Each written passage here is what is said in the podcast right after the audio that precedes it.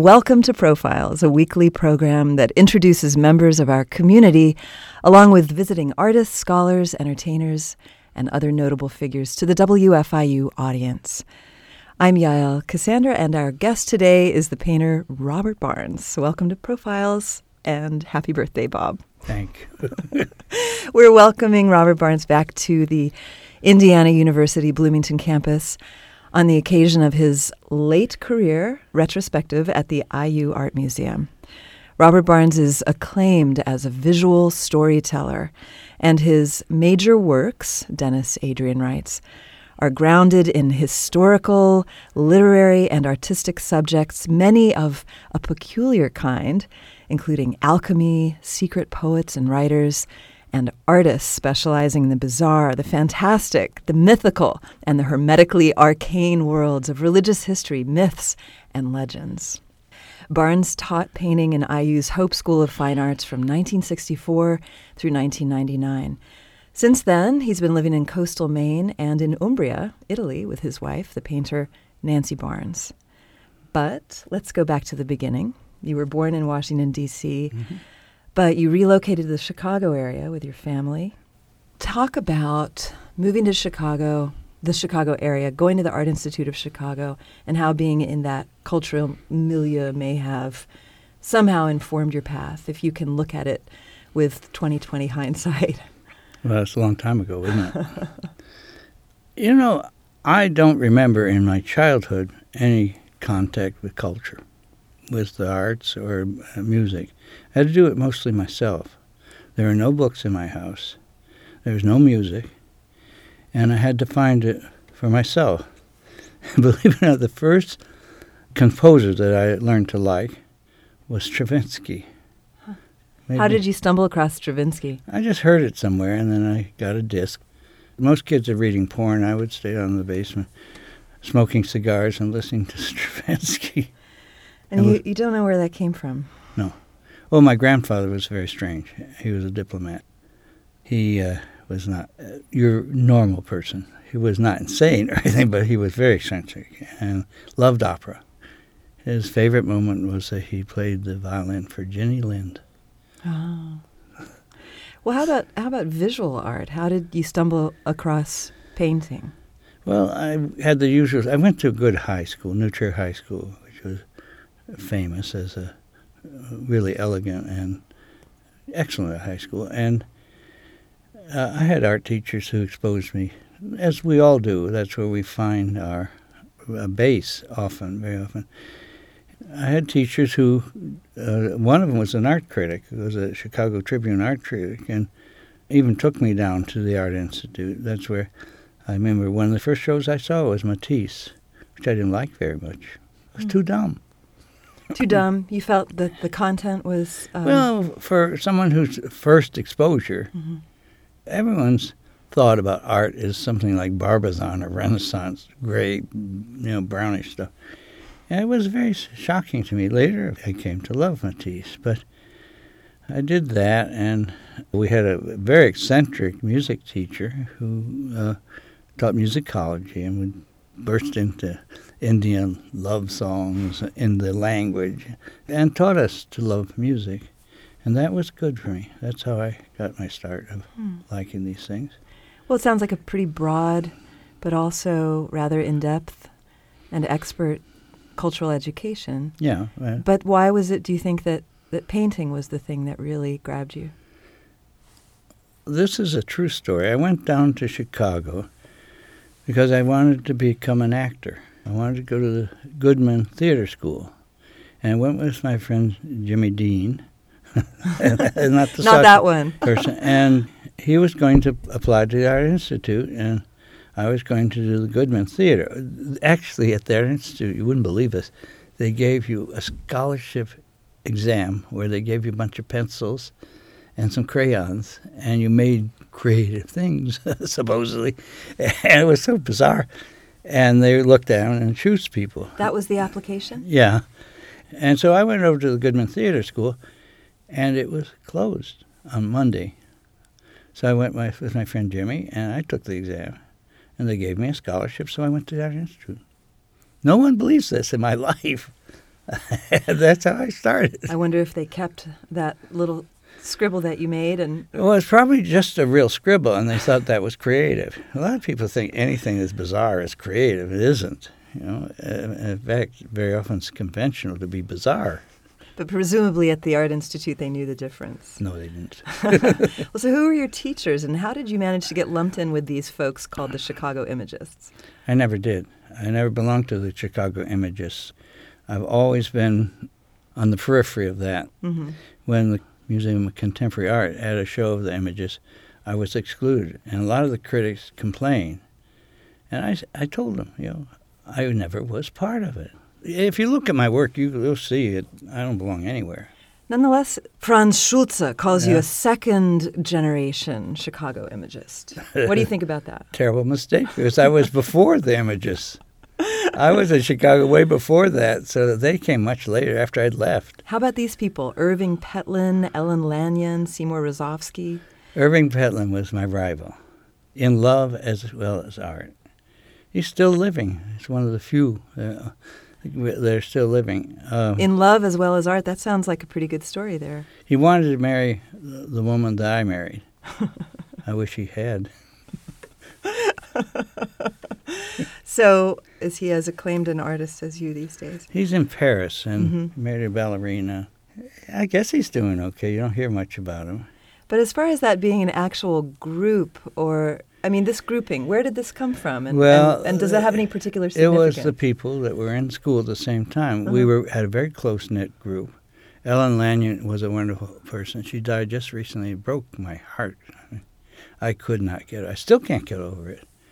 She uh, dropped dead in Heathrow Airport. Well, I can understand that waiting those lines to get through customs. So, at any rate, uh, was a little before me. And we also had Leon Golub, who I adore still. And we had uh, Claes Oldenburg. We shared a, a love of Disney. and he of the gigantic hamburgers and things like Yeah. that, the soft sculpture. Yeah. And so um, he was your classmate at the Chicago Yeah. Art Institute? Uh, I think maybe he only went two years. Cliff Westermann was a bigger influence. Hmm. I loved Cliff. Do you do you feel, for example, since Claes Oldenburg is someone that folks know, is there an affinity between his work and yours? Yeah. Well, it's the Disney-esque thing. Disney-esque. Yeah. Mhm. Uh, if you look at my paintings, you will. People always say, "Oh, you're a wonderful colorist." I'm not a great colorist. I love Pinocchio and Snow White, and the color of Pinocchio and Snow White is infused in me. They're probably the first uh, human-made objects. It could be called art or images, and I, I just adore Disney.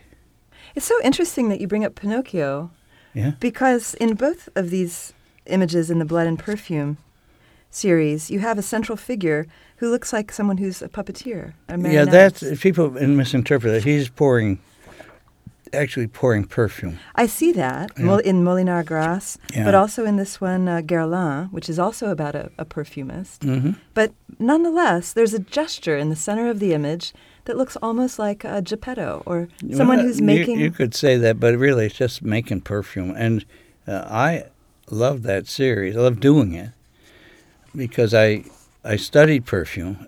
So I w- was interested in it because uh, smell is not visual, and I wanted to paint it so it smelled. And I met this woman who was this perfume lady. She was, I think, Romanian or something, and she was lovely and very uh, intelligent. And I got samples, and she asked me what I was doing with it. And I said, well, I'm going to put it in the paint because I'm painting these perfume paintings. And I got bags and bags of perfume, which I put into my paint you added perfume literally to your paint instead of turpentine. Yeah, instead of turpentine Yeah. as a solvent. it's a better solvent than turpentine because it's made to evaporate. The, the what you want in a, uh, in a in a solvent when you're painting is you want something to evaporate out quickly. And this was great. If and I looked into buying the solvent, but it was horribly expensive. So, So you really were an alchemist. I don't know. I, was, I never thought of that. I just wanted perfumes around me. I wanted to think about it, and I think it, you can sort of sense it, although they don't smell anymore. Well, you know, all art uh, aspires to the condition of music. I guess that was the credo of the aesthetic movement. I guess for you, all art aspires to the condition of aroma, huh? Or me. what do you mean by that? How I am. I, my painting's are about me. They aren't about anything. This always shocks people when I tell them that the imagery is only an armature for the painting. It's not important. Although to me, it becomes a link that I wouldn't want to use the word inspiration, but it makes me have a different contact other than touch. Touch is the most important thing in painting. You can tell a person's style by touch. And then I, I started painting that way. The second most important thing is the massing of volumes and color, which is not, I never I plan it. It's intuitive, totally. For someone who's so concerned with touch and with the feeling of the painting, the imagery that you do choose is, as Dennis Adrian wrote, arcane, esoteric. You refer to complex allegory and biblical allusions. I mean, this whole show is called Grand Allusion. So, why then do you choose such elaborate imagery and narrative for your pictures if you're more interested in the formal qualities? I don't choose it. I mean, I don't see it as arcane either. I see it as something that interests me and intrigues me. And I don't choose it, it comes to me. And uh, I will f- read something or find something, and I'll think, well, that makes a nice allegorical moment. It just happens. It, I don't plan it, I, it happens.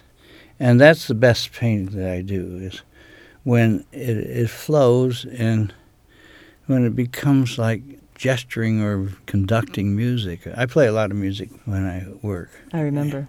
And I feel that you have to swing into a painting. It is shocking to me sometimes the imagery that comes up, but that can't be helped. That's what it is. So you're saying, Bob, that biblical allegory or Greco Roman myth or various other sources of your stories are there waiting in the wings, ready to be placed into service of your paintings? Well, I have to go back to rural Maine, but I hope this never gets to me. I have never read the Bible. and it doesn't really interest me. I, I was thinking just a, old, a bunch of old rabbis in the desert scribbled this thing up. Oh, that's not good to say, is it? well, how? But how about the fact that, you know, the first painting that put you on the map was one of Judith and Holofernes. Yeah. Where did where did you pull that from? Another Well, painting? I mean, there are was many a- many paintings that of was the a same metaphor subject. for school. I see. Tell, talk about that. I thought of it at that time as school as a kind of beheading, that you're deprived of intelligence rather than gaining it. And I often have thought of that later, that some some contact I've had with education is to make you think a certain way, and that to me is a beheading uh, when it becomes rote. Well, that means a lot coming from uh, a loaded statement coming from someone who has devoted the, the large part of his career to academia. Yeah. How, what was your relationship to Yeah, teaching? you know, I always hated the academic aspect of teaching. I loved my students, and I wanted them the best, and they definitely inspired me. Even you, Why, thank you. and I, I grew from my students. You know, this place, the School of the Fine Arts here, was started as an attempt to transplant the artistic community into the academic setting and was left alone to develop. Henry Hope, he started the school and he expected artists to be artists. And we all had studios and he would go around at night and make sure we were working and we had to show our work. Mm. We had to be professional artists first and then uh, all of a sudden I discovered I could never get another job because I don't have a master's degree. Uh, Matisse couldn't have gotten a job here. uh, Picasso couldn't have gotten a job. People started judging each other on paper. Uh, I swear nobody really knows what a good painting looks like anymore. Yeah. and wouldn't judge an artist. Oh, yeah, you paint well. Well, certainly there's a lot of focus on pedigree and academia now. Oh, yeah. But how did you perceive your role vis-a-vis the students that you were mentoring? My purpose was for them to think that what I told them was their own idea later. Inspire a person to think and develop, and then later on they say, "Oh, I thought of this," and that's a wonderful thing to do. One of the first things I remember you saying in a in a critique, maybe not a critique, maybe just an orientation, was, "Okay, kids, some of you may be here because you think painting is fun. Oh yeah, I hate the word Painting is not fun. it's religion. It's religion." Would you elaborate? Well, even religion gets funny now. They have these guys running around in fancy robes and playing guitars. And I don't think that's religion. It is something more profound than fun. Fun is, well, I don't know what fun is, but it's not painting, it's not art. We live in a generation that can only be entertained, and art has to entertain. But they're not sucked into it uh-huh. you know, one of the things that I want most from my work is for people to immerse themselves. There's a collector who writes about me in this book, uh, Larry Aronson, who has paintings that he's had for years. And he'll call me up and, oh, Bob, I just discovered. He said, I've been looking at this for 20 years, and I see this new thing. And I, even I do. I will go through, the, I, this morning went through the gallery uh, oh, I was smart to do that. I didn't realize that I was so smart. But And so I guess you're making a distinction between art that lasts and art that doesn't last. well, that art involves you, you as you, not uh, shocks you or reaches out to you. It, mm-hmm. you have to enter. You have to be mm-hmm. part of it. Monet said something about how people want to explain and understand my work when all they need to do is love it, and that's true. We're so used to answers and even questions that we can't approach something and just meld with it, mm-hmm. just blend into it, just experience. I mean, you don't question trees, you don't question grass, you experience it. Mm-hmm. You, know, you smell it, you walk on it, and that's what I want. Yeah. It also brings to mind the difference between sort of high art and low art. And currently, and for, for almost 50 years, really, that boundary has been blurred to, to a greater extent. You came of age at a time when, with pop art and even with some of the, um, well, Rauschenberg, there was a great deal of that blurring going on. And even with your buddy Claes Oldenburg, the appropriation from popular culture Mhm. was becoming orthodox in fine art. Well, you know, what, I, what do you, it sounds like you have maybe a bit of hesitation about that. well, I grew up with Marcel Duchamp as a young artist, Mm-hmm. and he encouraged me. He said, "Well, you love theater. You know, make your p- paintings theater." He didn't was not dogmatic. Mm-hmm. And when I look at Duchamp's work, there's a romance and there's a power that is not entertainment. It's more something you learn to believe and you enter into. He was a tremendous influence on me, and no one can understand that because he wasn't. He didn't paint flat paintings. Well, early on, but- Would you share uh, how you met him and, and through, through Matta? and how did you meet Matta, I met Matta in Chicago. He gave a seminar there. the Chilean-born artist? Yeah, uh, and for some reason we hit it off. I, I loved him, and I, I was more in love with his wife. Boy, she was a really gorgeous Brigitte Bardot type. Sounds like love and art really intersected quite a bit in your in your life. Art is sex. It is. Uh, someone asked me to do an erotic painting once, a dealer, and I tried, and I said, I can't do this. The painting's erotic. You can't add the subject. It makes it phony. You mean that the process of painting and is in some way erotic? I'm not going to do this on the air, but uh, you merge with a painting the same way you do other times. and that creative process. Yeah. Somehow. Yeah. Um, so you, you met Matta in Chicago, and, and, And then through him, Marcel Duchamp. yeah, well, I went to New York, and Matta and I, I, I tell people I learned my moral code from Matta. He had the moral code of an alley cat. That's why. I mean, he was not. You're fairly unapologetic. He had nine, nine wives. nine, nine wives. Yeah. You went to New York in uh, 1958, and you managed to sell a painting to the Whitney. Yeah, that was through Duchamp. He talked him into it. Marcel Duchamp talked the Whitney into buying your painting. Well, he he was friends with uh, Bill Copley, who had the Copley Foundation, and the Copley Foundation bought a painting each year for the Whitney. And he said, "Well, buy this guy's painting." I don't know how good the painting is. I haven't seen it. Well, it's in. I have more paintings in museum basements. I should have a basement show uh, sometime. so you're saying um, it did or it, it didn't impact your career selling that painting? Put didn't that put you on the map a little bit? No, No. not really. No.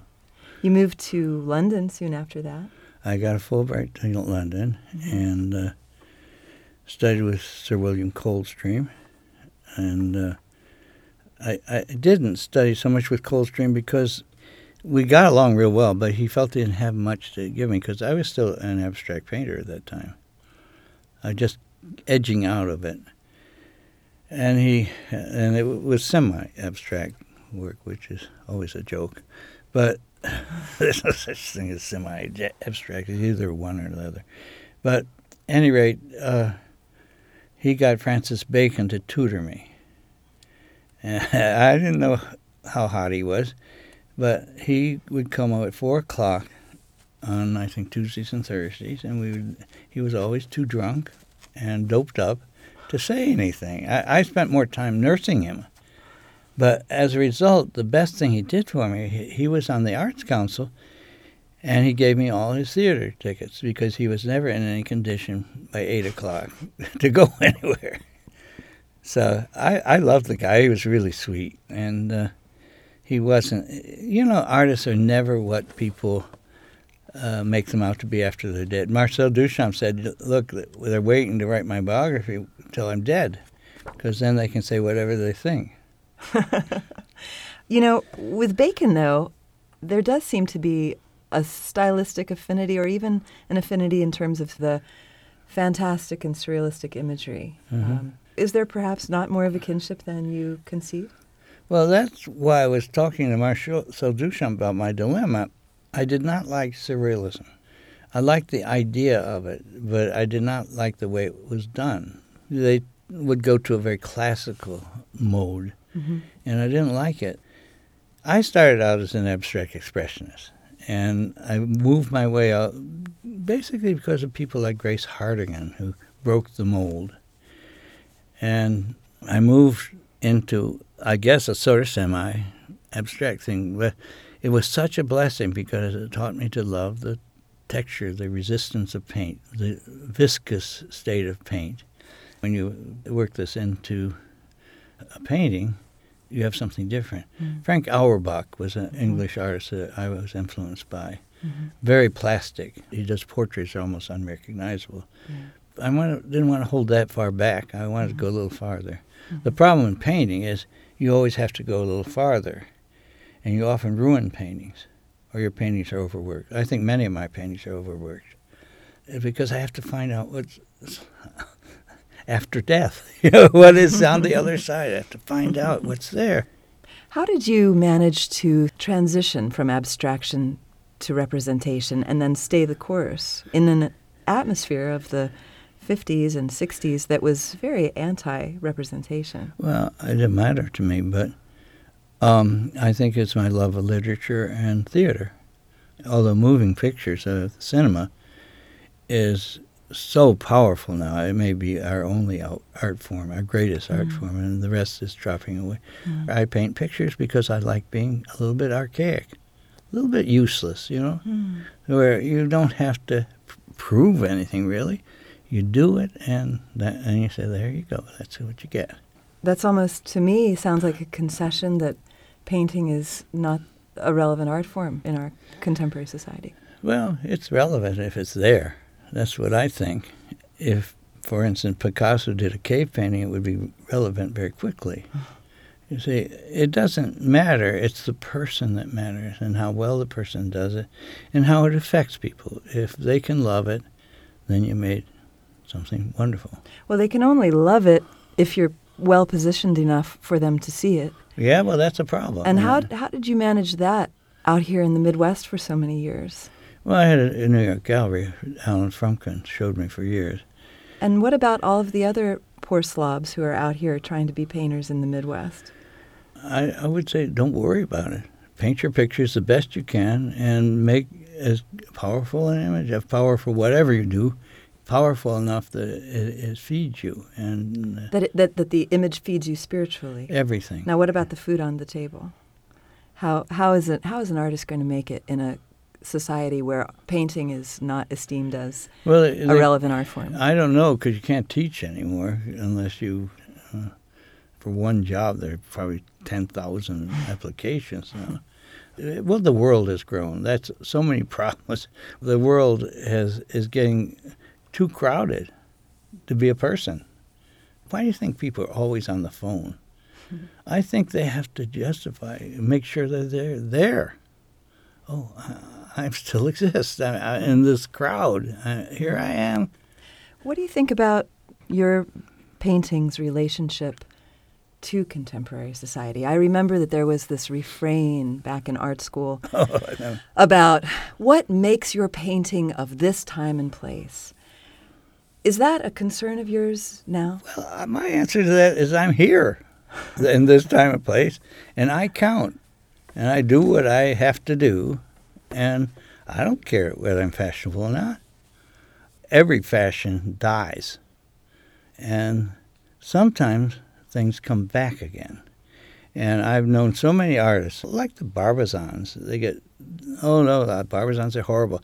Now people are rediscovering the Barbizons. Uh, They did that with Pre-Raphaelites. They went down again, but you know, And even Vermeer was forgotten about for two centuries. yeah, well, sure. And Rembrandt. I spend a lot of time on the seacoast, and I love the tides. The tides bring you something, and they take it away. They bring whole tree trunks, pieces of piers, bottles. Uh, where I live, there's a lot of shards of porcelain. You can go down the beach, in front of my house, and I can pick up pieces of porcelain from the 1800s. And I have a collection, a pile of them. They're so beautiful. The blue and white porcelain? Yeah. Mm. And some of them have writing on them, and some of them have Asiatic uh, symbols. The tide is what we exist in. We exist in this great tide that flows and ebbs, and then it comes back, goes out, and you can't care about it. You have no control mm-hmm. over it. Mm-hmm. I mean, artists that were dead come back. I mean, we're passe, come back. Some don't, some do. But maybe time filters things. When you talk about Maine, it reminds me that, well, you've been there for 15 years Yeah. now. Huh? Was that spectacular landscape and the kind of sublime awesomeness of the ocean and the coastline a big motivation, or was it the legacy of American painters living in Maine? I was raised on Chesapeake Bay. And when I retired, I always wanted to get back to the ocean. There's this terrible draw of the Atlantic. I like the Atlantic because it's rough and not embracing, it's threatening. The, it challenges you. You go down the shore and it, it is not sweet. It, it's rough and it's cold and and there, there's no beach. There's rocks and people are always getting too close up in uh, in Acadia. They tell them not to get there, and they get washed off and eaten by the ocean. But there's something about the ocean that, uh, that I remember from my youth, the Chesapeake, and that uh, is part of myself. I don't like things that are real easy, and I don't like. Uh, I'm not sure. uh, One of the things about the ocean is it, it doesn't give you answers. It's not understandable. I don't like answers. An answer is the end. And if you have an answer, then you stop. And one of the things about paintings is each painting tells you you've got to do another. and if you if you keep that attitude, never die, because you have to wake up the next day to do it. I used to like in painting to dog racing where you have this bunny rabbit that's in front of you and the dogs chase after it.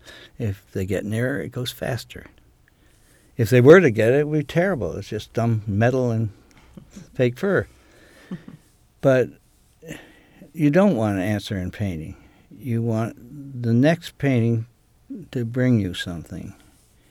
And I love that. I just love I love the pursuit. I want the pursuit, but without the end of the pursuit, uh, without the success or right. whatever it is. So the longing and, and the yeah. chase, yeah. There's a, a long line of painters who retreated to the rocky coast of Maine before you. Do you think about Winslow Homer, for example? No, I think about um, Marin. Oh, John Marin. Uh, I, mm-hmm. like John Marin because yeah. He did what a lot of American artists did, tried to adapt Cubism without understanding anything about it. And some just made dumb paintings, but he made a new imagery from Cubism that wasn't related to Cubism. It was just more of a fragmentation. I just loved to look at him. Mm. I see some of that same interest in your paintings. For one thing, you paint in, with very opaque paint.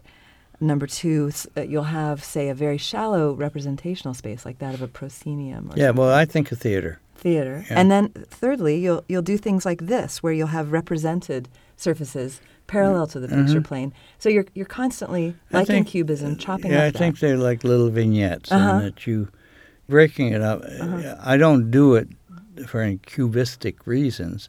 I just think, oh, this line looks good here, and it makes. I like to look at it. I haven't got any real good theories. I just do my paintings. Actually, some of the best things in my paintings are things that can't be explained.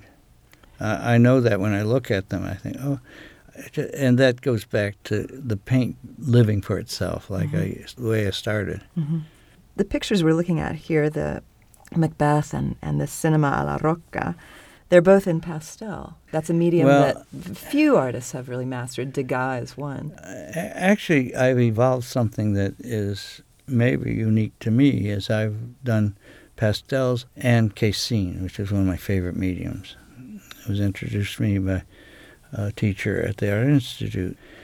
Casein's a wonderful medium because it's like acrylics, except it's not icky and plasticky. It's milk based, and you know if you drop milk on a table and it dries, it's hard to get off. And this doesn't bleed, and it also makes a base for pastels because it's a little rough. And I mix them. Uh, I love the medium, and I don't use it the way other people do because I'm not other people. the, the one thing I love about Picasso, I don't think I like many of his images. I don't think I like many of his paintings, but I love the way they're done with confidence and he bends the medium to him. And that's what I do with pastel and casein. I, I, eh, when I was young, we in abstract expressionism, we, we talked about the leading, having the paint lead you and the material lead you, and you flowing. with. And I woke up one day and I said, "That's a bunch of bullshit. I'm in command here. you know, I'm going to do this. I'm going to make it the way I want it." And I like that about Picasso. He bends things to his will. Uh, Let's talk about some of the other artists whom you admire. You, the Italians are, are a big influence on you, the Renaissance painters. Oh, uh, how could they not be Tintoretto and Titian, Tiepolo? A lot of that broken space comes from Tiepolo, things flying. And Tiepolo is a much misunderstood artist. It's best to look at his sketches for the frescoes because you get more out of them. Mhm. But uh, Tiepolo is a, a fantastic composer. And uh, Tintoretto, I mean, is a mind blaster. You look at his paintings, and I don't imitate anyone. I, I absorb it. That lunch bags project that you did. Oh, I'll never live that down. Can you I? tell us about that? I remember seeing that and being pretty delighted because it exposed a, a really sweet side of you. Everyone loves my lunch bag. Yeah, we'll talk about it. my eldest daughter, with my current wife, took her lunch to school, and someone swiped it. And so I said, "Well, I'll put your name on your bag next time." and I did, and then of course I can't leave anything alone. the name got more and more elaborate, and then uh, it, sort of morphed into pictures, And then when my second daughter started school, I got more and more elaborate. And then they were every day what she was studying what happened, what, what went wrong at school. And I would make this little theater for her. They didn't care, they didn't pay much attention to it. But then their friends said, Oh, could we have one? Could we have the bag? And they thought, Oh, wait a minute, I got something here. and I didn't know they were doing it. Uh, one day we opened their closet and they had all the bags were there. And then they started collecting. There are over a thousand of them. And the bags just, just got more and more elaborate. And then when they were, uh, uh, what's her name, Betsy, had it in the show here. Betsy Stirratt. Stirratt, yeah. Mm-hmm. When they came here, there were two big garbage. Well, there's four big garbage. We, we took two. Came here, the sandwiches were still in some. Surprising, there were roaches. yeah. They smelled like like lunchrooms, bananas and peanut butter, and the show smelled like it. Has someone managed to archive all of those? Do they still exist somewhere? No, they're in bags. They're well, everyone can relate to lunch bags, but yeah. not everyone can relate to myth and allegory and some of the more esoteric stories that you reference. Are your paintings for everyone or only for the initiated? I hope they're for everyone. I don't think that the references are important. They're important to me, not important to them. I hope they can look at them and say, oh, that's pretty. Really? Pretty is almost nicer than beautiful because it's more down to earth. And I have had experiences with people uh, who are not educated in the arts who just like them. And I love that. It doesn't have to be explained. You can make up your own story. As a matter of fact, most people do. When people write about my work, it's always different than I thought. And I like that. That's fine. I'm not trying to educate people or lecture them. If you do know the sources, sometimes it makes it more interesting. Like the dance of the Tres Potencias is a Mexican dance where the devil and uh, evil and good do this dance. It's done actual, and it's an actual dance at festivals. And the evil and good fight. And all of a sudden, the devil comes in and splits them. And the idea is that neither, neither good nor bad ever win. They're always combatants. Mm. Byron knew that when he wrote mm. his uh, Manfred, where the, when the hero dies, and he the devil had taken his soul, and the priest is arguing over it, and and the devil's arguing, and the Manfred, who's dying, wakes up as they often do in theater, and says, "I'm not going with you, you guys. You're not gonna get me. I am my own person." And mm. that's how it ends. It's also interesting because it alludes to some time before when evil and good were a pair. Yeah. Yeah, and the, the idea of a, of a conclusion or answer is what's important to me. I, am not real excited about that. Certainly, my own conclusion, which is coming up, I guess, in a, maybe 20 years. Mm. I'm 81 today. Happy birthday. and uh, I'm not sure I want to do that. and maybe I'll figure it out. I think you will.